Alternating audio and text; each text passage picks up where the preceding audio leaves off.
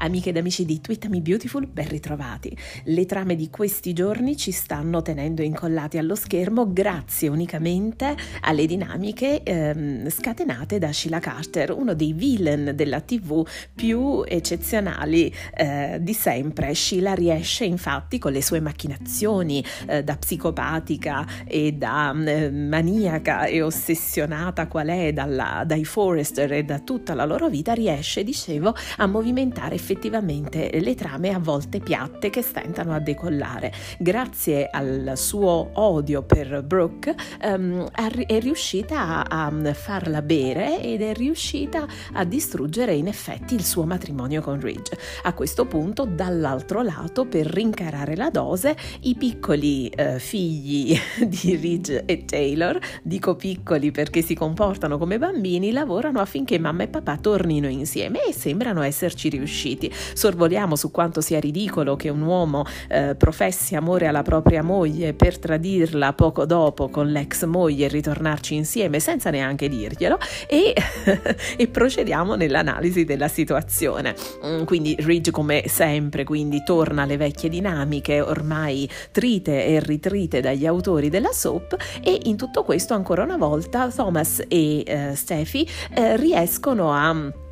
manipolare la situazione. Thomas sottrae il telefono del padre e mm, non risponde ovviamente alle chiamate di Brooke e anzi impedisce che lei possa entrare in casa a parlare con il marito. Uh, Steffi dal canto suo fa il lavaggio del cervello a suo padre di come sarebbe uh, felice e sereno con una donna come Taylor che l'ha sempre amato e non l'ha mai tradito. Uh, hanno detto in questi giorni poi le peggiori cose riguardo a Brooke che sicuramente non è una santa ma lì nessuno lo è perché ciascuno ciascuno dei personaggi a rotazione deve eh, compiere una serie di azioni che possano essere eh, molto eh, diciamo nefaste o eh, deprecabili proprio perché la dinamica della soap lo prevede per cui ci sono dei momenti di up and down per ciascuno dei personaggi. Così come Brooke ha affrontato l'alcolismo è accaduto anche eh, per Taylor per Maisie Alexander per Katie eh, e, e, c'è stata la dipendenza mh, da farmaci di Steph in tempi ancora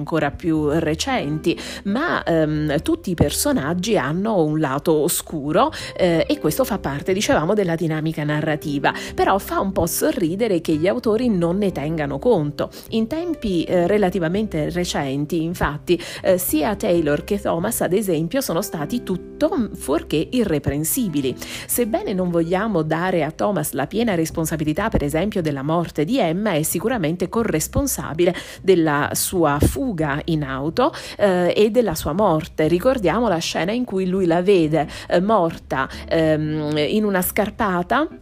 di notte notte senza muovere un dito, senza chiamare i soccorsi. Eh, ricordiamo come Thomas, ad esempio, abbia manipolato suo figlio, spaventandolo con la proiezione di fantasmi in camera e facendogli il lavaggio del cervello. Ha eh, tra l'altro, Thomas ha anche eh, falsificato la grafia di Caroline inscenando una lettera in cui Caroline avrebbe lasciato a Hope il ruolo di eh, genitrice di Douglas nel caso in cui le fosse accaduto qualcosa. Ehm, ci sono ulteriori ulteriori eh, cose che Thomas ha fatto nella sua vita, sempre un personaggio un po' eh, borderline, ma anche il suo tenere nascosto a Hope la verità sul fatto che Beth fosse viva e la sua poi ossessione con la bambola, vabbè, ma questo rientra in una psicopatia, insomma, diciamo che Thomas può, ehm, non può ergersi a giudice di Brooke che tradisce in maniera seriale, visto che lui, insomma, non è sicuramente un angioletto. Stesso stesso discorso vale per Taylor. In questi giorni abbiamo appreso quanto sia santa, quanto sia buona, quanto sia fedele a Ridge, ma sfugge ai più che eh, anche lei ha avuto un numero enorme di uomini, ehm, indipendentemente dal fatto che fossero single o meno. Ehm, off screen è stata sposata eh, con Hayes, di cui porta il cognome, ehm, è stata off screen ai tempi del liceo con Storm, ma è stata anche con Steve Steven Logan, il padre delle tante odiate Logan, ed è stata anche con Rick, tenendolo nascosto a Phoebe, benché non fossero più fidanzati Phoebe e Rick, um, Taylor sapeva benissimo che la figlia era ancora molto innamorata uh, di questo ragazzo. Inoltre è stata praticamente con tutti i parenti dell'amatissimo Ridge, sia il padre che i, fratre- i fratellastri Thom, Thorne e, e, Nick Marone. Quindi diciamo che la situazione uomini è più o meno pari e patta, è stata con, anche con James Warwick, ma in quel caso ha tradito Ridge. Infatti lei è stata con Warwick in una situazione anche molto particolare e l'ha tenuto nascosto eh, al marito e si è poi è stata anche con Whip Jones, altro amore di, eh, di Brooke. Insomma, diciamo che non è il punto eh, di forza parlare di quanti uomini abbia avuto Brooke quando anche lei ha avuto pressoché gli stessi identici eh, innamorati. Eh, ma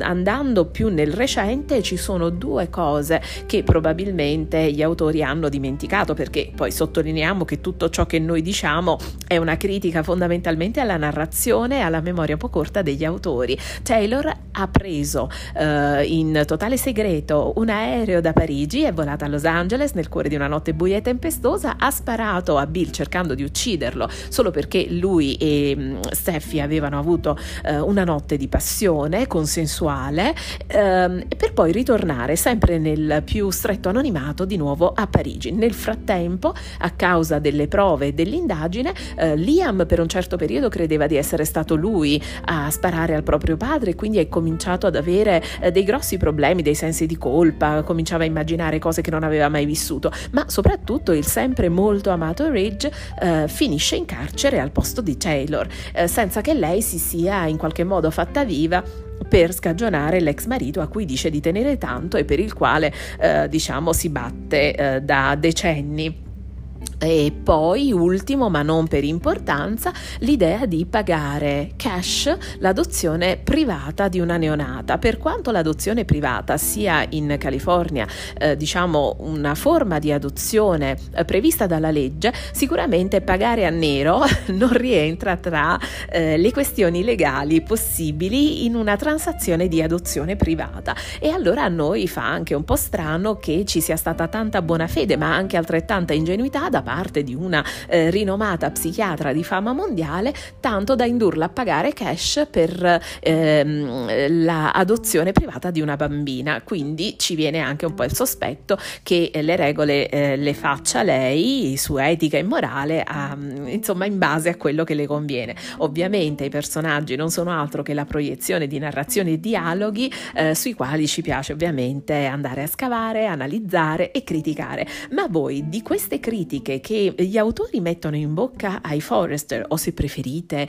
per essere pignoli, in bocca ai piccoli Marone, voi che cosa ne pensate? È davvero così nefasto il, um, nefasta l'influenza di Brooke su Ridge o diciamo che tutti quanti hanno eh, la loro zona d'ombra? Che cosa ne pensate? Fatecelo sapere commentando dove volete perché ci trovate praticamente ovunque e seguiteci nelle dirette perché twittiamo ogni giorno eh, durante durante la puntata e non dimenticate di partecipare all'estrazione del tweet del giorno. Arrivederci alla prossima!